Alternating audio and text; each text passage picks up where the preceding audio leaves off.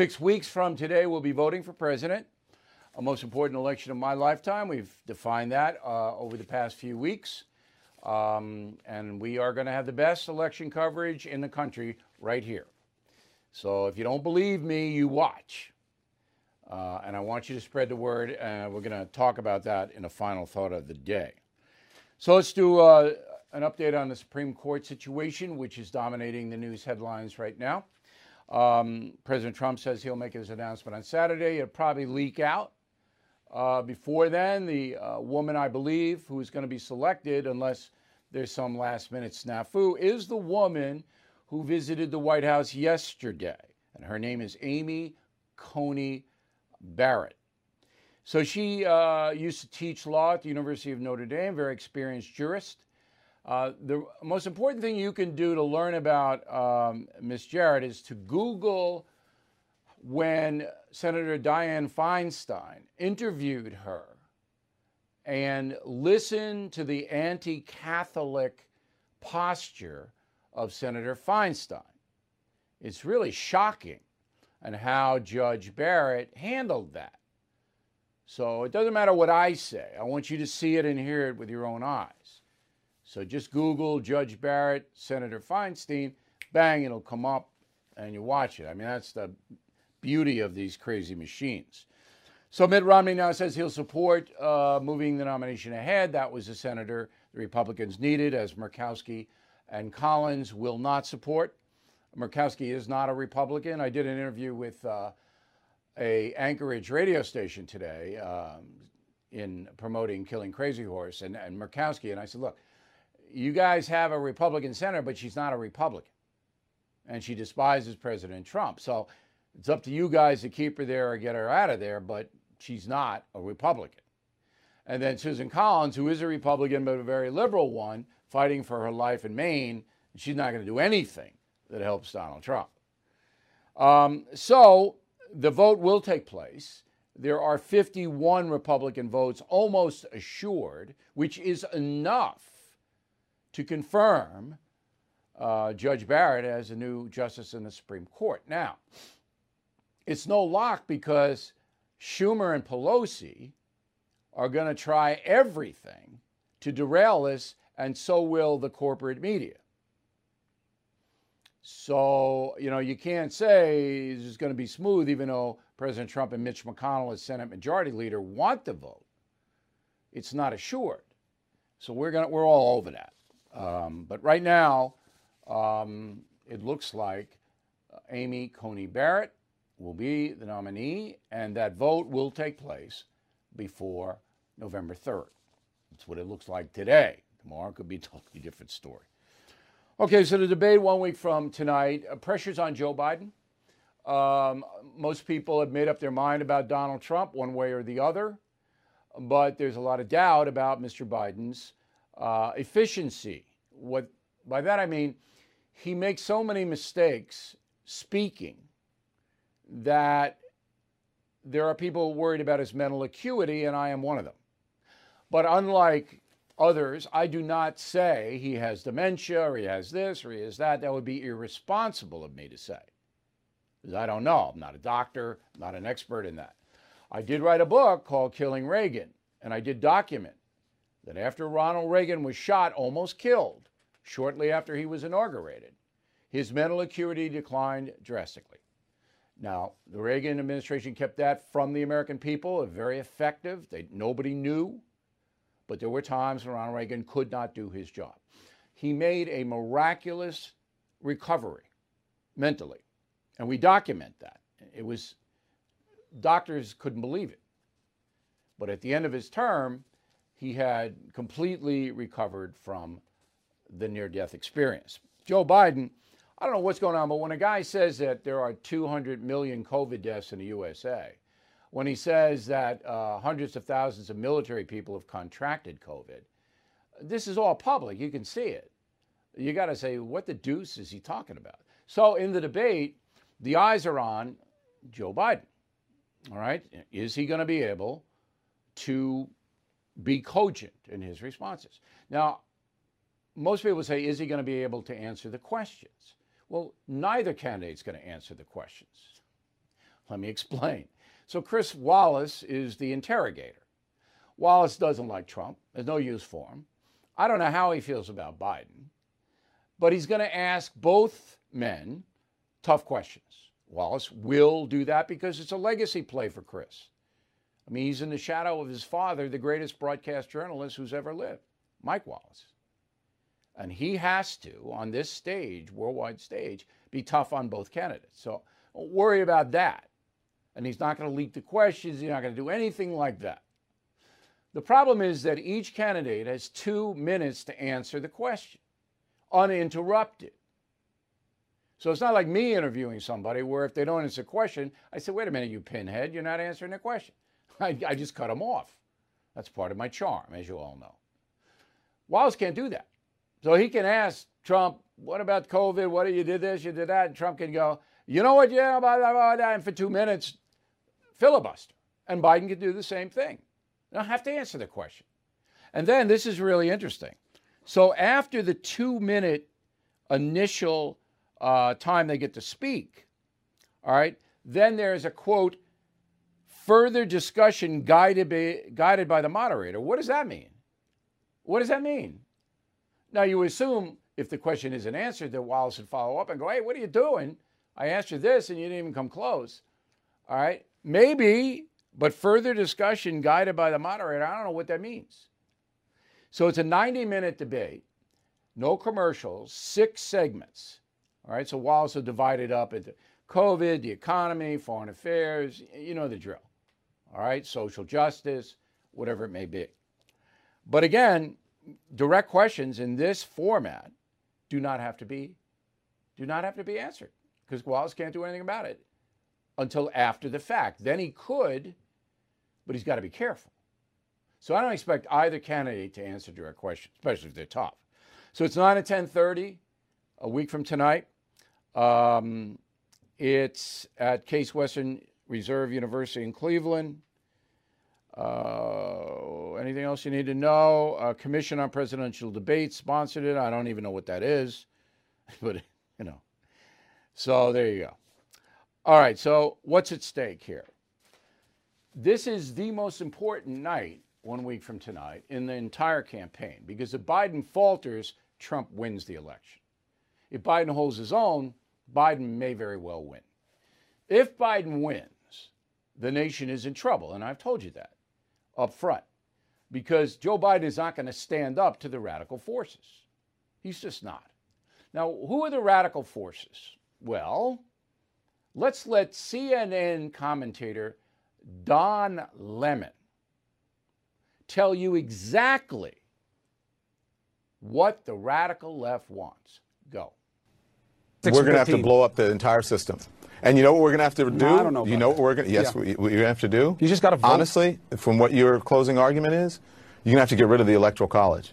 Because the people, I don't see it. uh, because the, the minority in this country decides who the judges are and they decide who the president is. Is But that, you need a constitutional amendment to do that. And if Democrats, if Joe Biden wins, Democrats can stack the courts and they can do that amendment and they can get it passed. Well, you That's need a- two-thirds danger. vote in the Congress and three quarters of the state legislatures. They may be able to do that.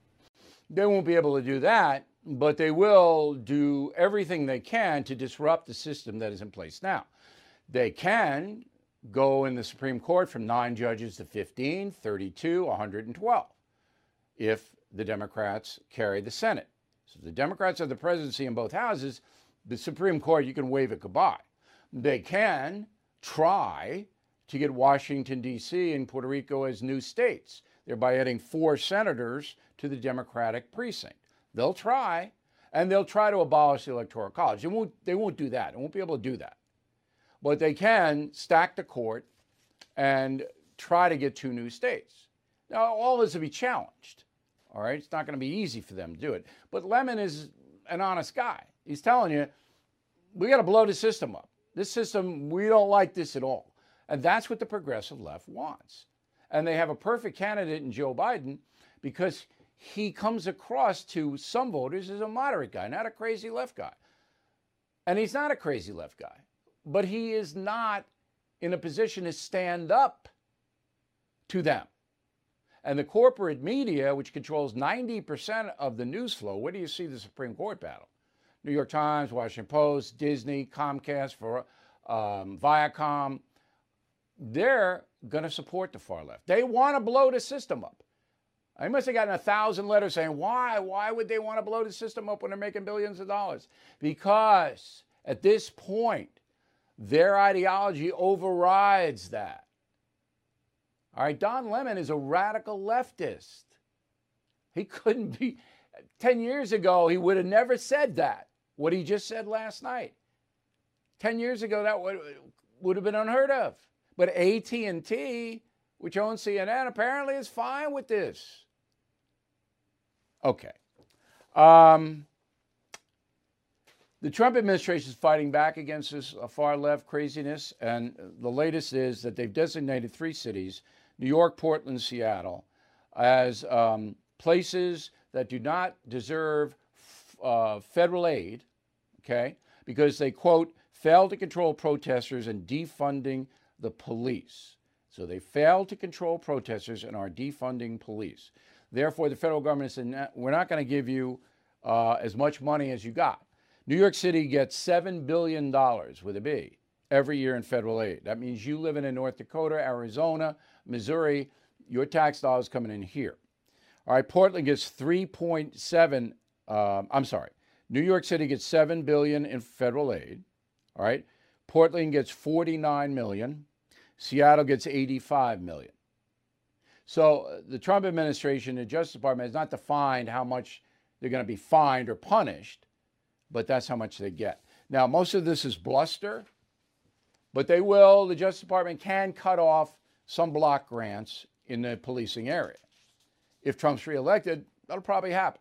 If he's not Biden, he'll never do it. Um, now, Donald Trump is angry with New York because uh, the mayor painted a Black Lives Matter mural in front of the Trump Tower.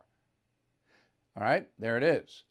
Now, Chicago is far worse than New York as far as violence and protesters are concerned. But Chicago's not on the list because Chicago allowed federal authorities in to try to help, whereas New York and Portland and Seattle are not. So Trump's getting a little of this, a little stick in there. Just uh, for your information, uh, shootings are up year to year. August, New York City, 166%. There is absolute anarchy on the streets of New York City. Uh, murders are up 47%. So Justice Department's not wrong. Violence out of control. In Chicago, in Seattle, in Portland, and in New York City, and in St. Louis, and in Baltimore, and in Atlanta, and on and on and on and on. Right, let's bring in Dr. Adam Carrington. I asked for him specifically. He teaches at Hillsdale College in Michigan, but he is at Princeton, New Jersey, where he's coming to us today because he's writing a book and he's part of the James Madison program in American Ideals and Institutions, very prestigious um, program. All right, doctor. So, first of all, I set the debate up. Was I fair in my setup? I think so. I think that, especially with Joe Biden, the big question is going to be does he seem to have it? uh, given the gaffes that he's had on the trail, given a number of the other problems he's had in past campaigns. This is the third time he's run for president. So, is he going to be sharp? Does he look presidential? Is he able to trade barbs with uh, President Trump? I think that's going to be the big part. I think if there is something that President Trump needs to do, it's build off what the convention, the GOP convention, really tried to push of that this is not only a tough uh, president, but one that has empathy for people's uh, uh, uh, struggles over the last few months. That's something that was really pushed to get suburban votes. I think if he can reinforce that, that would be helpful to him. Okay. Now, you have the moderator. See, I don't believe these debates mean much because you're not going to learn anything. I don't expect to learn anything at the debates. I expect the candidates to repeat over and over and over again what they've already said. I'd be stunned if there's something new. How about you? Are you expecting to learn anything, Doctor? Not so much on the substance of where each candidate stands or what they say they would do. I think it really is going to be a performance issue. To some degree, you can't hide your ability to in that forum be articulate, in that forum trade barbs with uh, the other candidate or the moderator if something unexpected comes up. So that's the only thing I think we could really possibly get out of this that could be new. If something gets thrown at them that they haven't prepared for, or if they get pushed by the other candidate, I think that's where you might see some difference. But no, I don't in the main expect any complete anything that's going to completely change the dynamics of what we know about the two men. They've both been in the public limelight for decades. They're both very well known entities. This is going to be a marginal difference, even though marginal, as you point out, could make a, a big deal Oh, given the race being. Yeah. Absolutely. So it's style over substance. Um, and I'm uh, next uh, Monday going to give you, uh, uh, I'm just talking to my audience now, Doctor. I'm sorry. I'm going to give everybody a look at the what the style has to be, um, because Joe Biden, he is under pressure, and the the key to this debate is which candidate can rattle the other candidate. And remember, we saw what Donald Trump did to Jeb Bush and to Marco Rubio and to John Kasich and to Ted Cruz. So we'll see if uh, the president still has that in him, because that was pretty vicious. Now, let's go back to the Kennedy Nixon debate in 1960, which is the most famous presidential debate of all time. In that debate, Nixon won among people listening to it on the radio, and Kennedy won, and this is according to polling, among those who saw it on TV because Nixon was sweating and looked tense, where Kennedy looked vibrant, young, and relaxed. So that's what you're really talking about here, correct? Yes, that that presentation matters, and that really brought that question home because there was also some questions people don't remember about Kennedy's age. Did he could he rise to the level of seeming presidential as they call it? And everyone knew Nixon knew his stuff. He had been vice president. You couldn't out policy Nixon.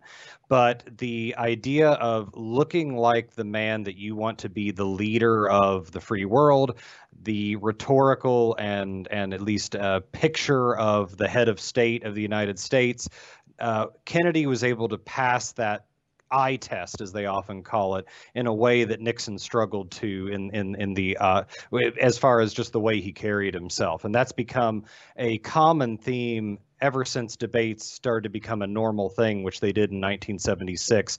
That idea of what they sometimes call optics. Now, in the 76 debate, Carter versus Ford, Ford told the country that Poland was not under the thumb of the Soviet Union, which was absurd. And that, I think, lost the election for Gerald Ford. He made that kind of a huge mistake. So the two candidates today, if they were to make a mistake like Biden made over the weekend by saying there were 200 million deaths from COVID in the USA when it's only 330 million people, my line today on the radio, doctor, was, well, at least traffic's not going to be that bad anymore. Come on. I mean, it's just insane. If Biden does that, again, I think Trump will win. But if you make a major gaffe, particularly if it's on the Trump side, um, the press is just going to demolish you, correct? Yes, and there's a difference between the campaign trail and a debate because most people, most regular Americans aren't paying that much attention to the campaign speeches. It's the debates that, and I think you were right to say the first debate's going to matter the most, where people are turning in live. They're going to see it with their own eyes. And even if they then hear news reports later, it's going to start with what they actually watched That's right. themselves. And and a gaffe is going to make a much bigger difference. And you're exactly right with Ford. Ford was actually trying to just say the Soviets hadn't broken the spirit of the people of Eastern Europe. But you're right, he didn't say it that way. No. And it really, I think, hurt his comeback against Carter. He had been down a lot, he had closed the gap, and th- those gaffes can make a, a big difference in perception. Now, here's the only exception to the rule. Um, the first debate between Mondale and Reagan in 1984, Mondale cleaned his clock. Reagan looked befuddled out there. Now, Reagan was the incumbent and had a record, and the economy was on the ascent. But Mondale came in and, and hurt him. And then Reagan hired Roger Ailes, the founder of the Fox News Channel, to come in and turn it around, which Reagan did with humor. All right? Um, and a, a much more firm grasp of the themes that he wanted. But this time around, I think you're absolutely right, Doctor. I think the first debate, which is going to be the most widely watched debate in history all over the world, will define who wins this election. And I would go back to just reinforce what you said about 1984 that uh, Reagan had to sort of relearn what he had learned in 1980, which gaffes are a bad thing. But the other thing is you need to be memorable and personable. You can't get up there like Carter did in 80, like Mondale did in later debates, like Al Gore did in 2000, and spit off uh, a lot of policy positions you need to put it in terms that good average Americans understand. And Reagan knew that in 80 when he said, There you go again to Carter, when he said, Are you better off than you were four years ago? And he relearned that in 1984 after that first debate. And I think that's another thing to keep in mind is uh, it's it's not it, it, the American people are looking for someone that can talk to them as they understand their country, as they are understanding the issues. And that's something something I think that separates the, the really effective debaters from the not in the course of presidential debate history. And Bill Clinton did exactly what you said when he debated uh, President Bush the elder the first time around. He was much more personable, uh, again, younger, more energetic. Nobody remembers even what the issues were except for the economy. Uh, because Bush had raised taxes when he said he wouldn't, and that was pretty much a death knell for him in a soft economy. Mm. All right, let's um, sum it up by saying that Donald Trump is always a wild card. Now, his fervent supporters don't care. It's part of the Trump persona. Bomb thrower, you know, this is who he is. He's after the swamp and all that. But right now, that's not enough. And I believe this to be true that Donald Trump needs to persuade some people who don't hate him, but they're a little dubious about him. What would be your advice to Trump on those persuadable people? I think that you can look presidential at the same time be a fighter.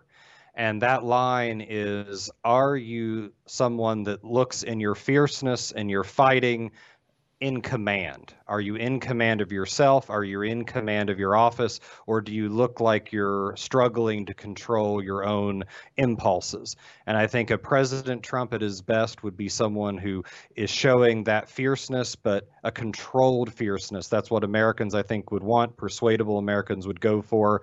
And I think that's something that he's capable of, and we'll have to see if he's able to show it on debate night. All right, so you wouldn't mention Morning Joe in the debate, correct? yes, that, that, there might be, as, as some of the left called triggers. yes, stay away from the small ball. All right, Doctor, a pleasure to speak with you. Thanks for helping us out. I hope we can talk again. I'd love that. Thank you. Okay.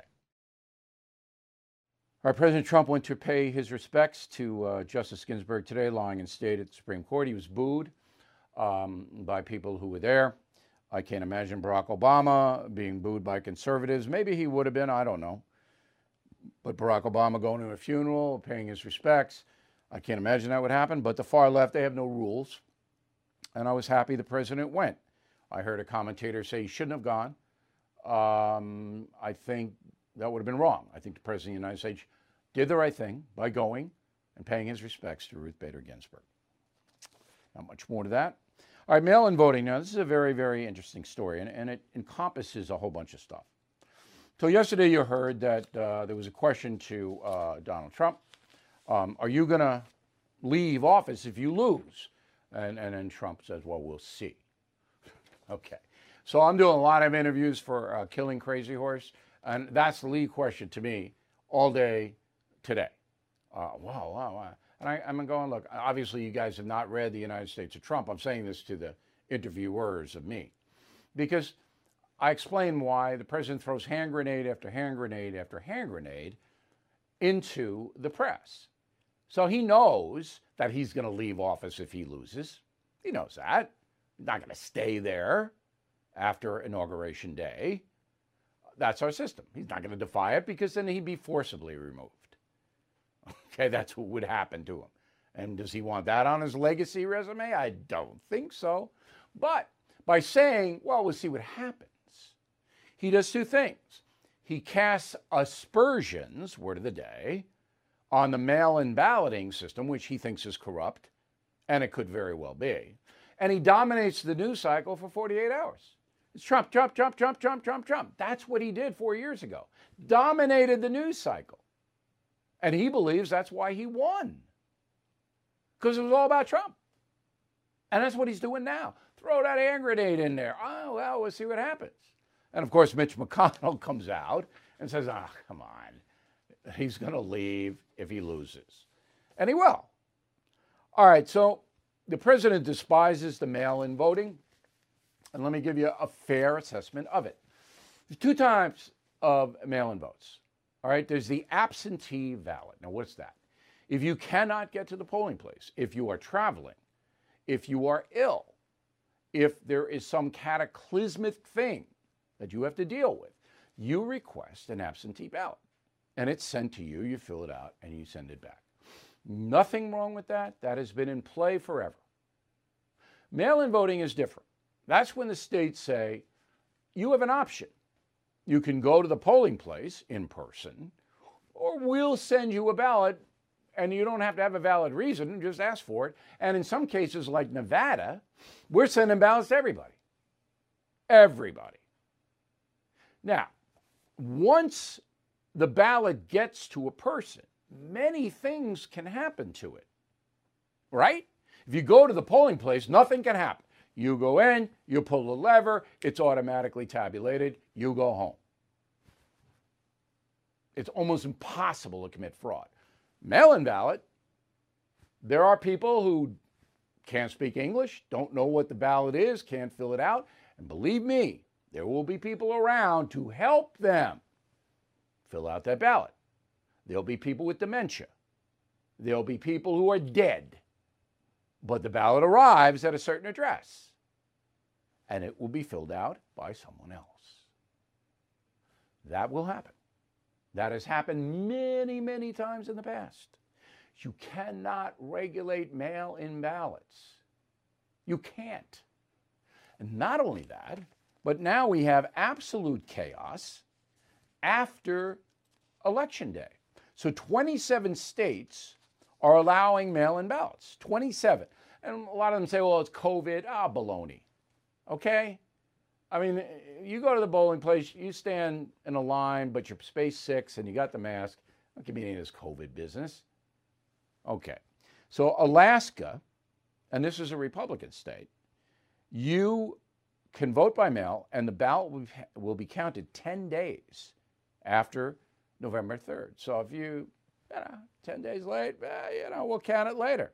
Has to be postmarked before or on election day. California, 17 days, has to be postmarked. But the postmark, eh, you know, who's looking? Who's looking for the postmark? Who? Maryland, 10 days. Michigan, 14 days. North Carolina, nine days. And North Carolina already have, have a do over election because the mail ins were so chaotic in North Carolina. It's already happened. Ohio, 10 days. Wisconsin, six days. Those are all, except for Alaska and California. Maryland, no. But they're all, the other last ones, Michigan, North Carolina, Ohio, and Wisconsin, they're close. So Trump's right. Um, he, he, the potential for fraud and corruption is, we've already seen Broward County, Florida. We've already gone through Gore Bush. So, you know, he's sitting there going, mm. and Democrats in the big cities are expert at this. Expert at it. Everybody knows that. Republicans do it too, but, but again, not at the same extent. All right, so I asked my staff, and I, I have to give my staff a compliment now. I've worked them pretty hard the last few weeks because we have to have the best information and the most forward looking information. So, what about around the world? What about around the world? Mail in voting, okay? So, we went to the Crime Prevention Research Center because voting fraud is a crime. Here's what they came back with Japan limited mail in voting. You have to get a special certificate verifying why you can't go to the poll. So somebody comes and interviews you. All right? Poland, same thing. Japan and Poland can't just mail in vote. France banned mail in voting in 1975 because of massive fraud. Okay? And it's still, uh, they made an exception this year because of COVID, but it's still banned. Brazil and Russia completely banned mail in voting. In Russia, it's because Putin wants to know who's voting against him. So as soon as you vote at Moscow or St. Petersburg or Vladivostok, the Russian guys look at it and say, hey, he voted against Putin, and your name goes on a list. That's the way Putin runs his operation over there. Okay, Mexico, no, no mail in voting. Okay, um, unless you live abroad. Mexico don't want to hear it. And not only that, when you go to the Mexico poll, you got to have an ID or they won't let you vote. 63% of the 27 countries in the European Union ban mail in voting. Again, that comes from the Crime Prevention Research Center. Now, I ask you humbly, will you get that information on any other news source in this country? The answer is no, you will not. And if you do, please let me know. If I'm wrong, please tell me. Bill at BillO'Reilly.com. Bill at BillO'Reilly.com. You will not get that information that I just gave you anywhere else. You'll get propaganda.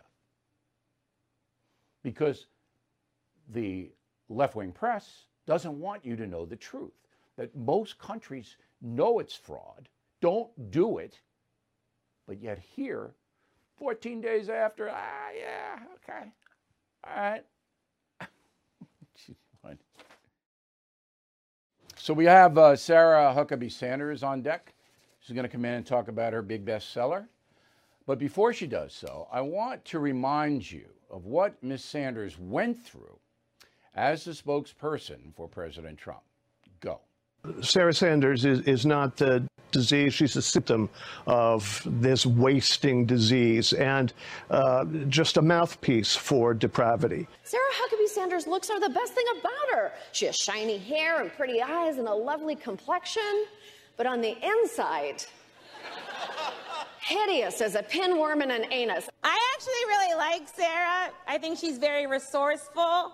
Like she burns facts and then she uses that ash to create a perfect smoky eye. like maybe she's born with it, maybe it's lies.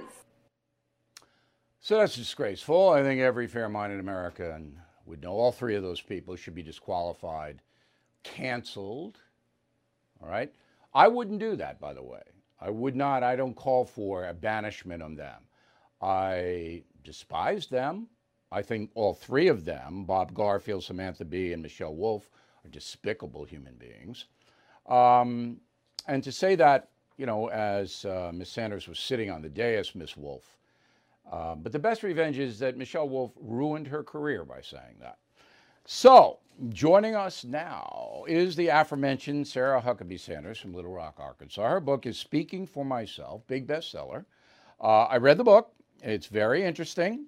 Um, full disclosure, before we get to uh, Sarah, I uh, did recommend her to my publisher, Macmillan, which eventually did publish the book under the St. Martin's imprint. So I was involved with getting that book, or at least getting some money to the Sanders family in Arkansas. Not that I want to gloat, but I want everybody to know uh, that I did um, have a little bit of something to do with this.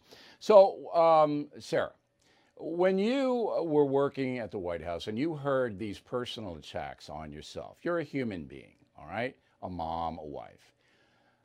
How angry did you get? I mean, certainly, I don't think there's anybody that likes to hear those types of things said about them.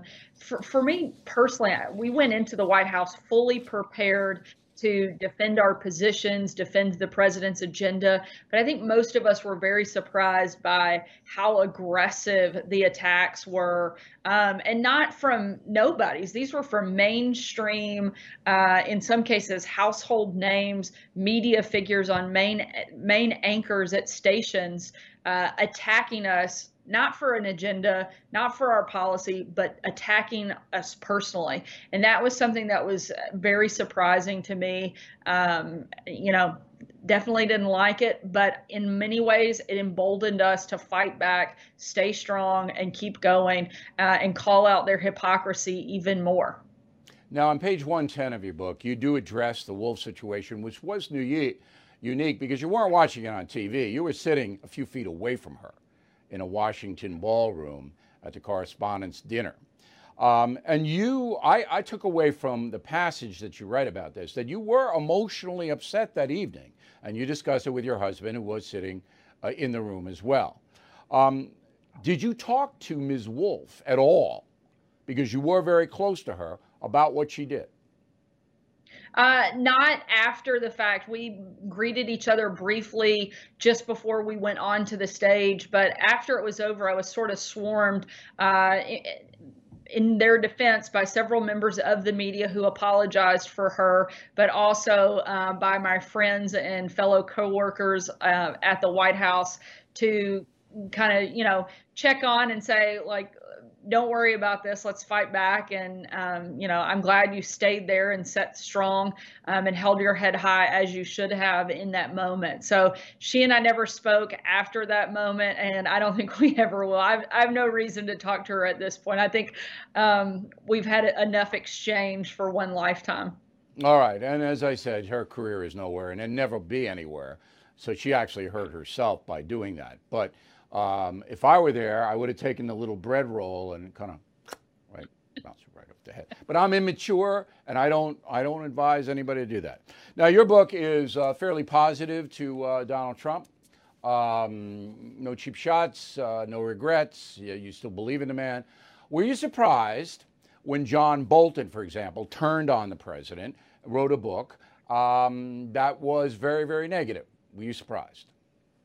Not really, because that's who John was in the White House. Um, he was always running his own operation, his own agenda, and we get very angry when it wasn't his agenda getting carried out. On more than one occasion, he came into my office and wanted me to put out a statement that I knew was contrary to what I'd heard the president say on a particular matter um, only hours or days before. And th- that was irregular for him. So I, I wish I could say that I was surprised, but I'm not. But I'm certainly disappointed that somebody would take a role like his because I, I, think that it absolutely puts our country and our national security in jeopardy when he writes a book like he does um, and betrays the trust of the president and the rest of his co-workers by putting that type of information and in many cases false information out into the public.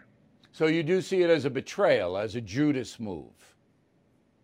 Absolutely, and I, am glad that they're uh, looking into whether or not some of the information he used in his book was classified.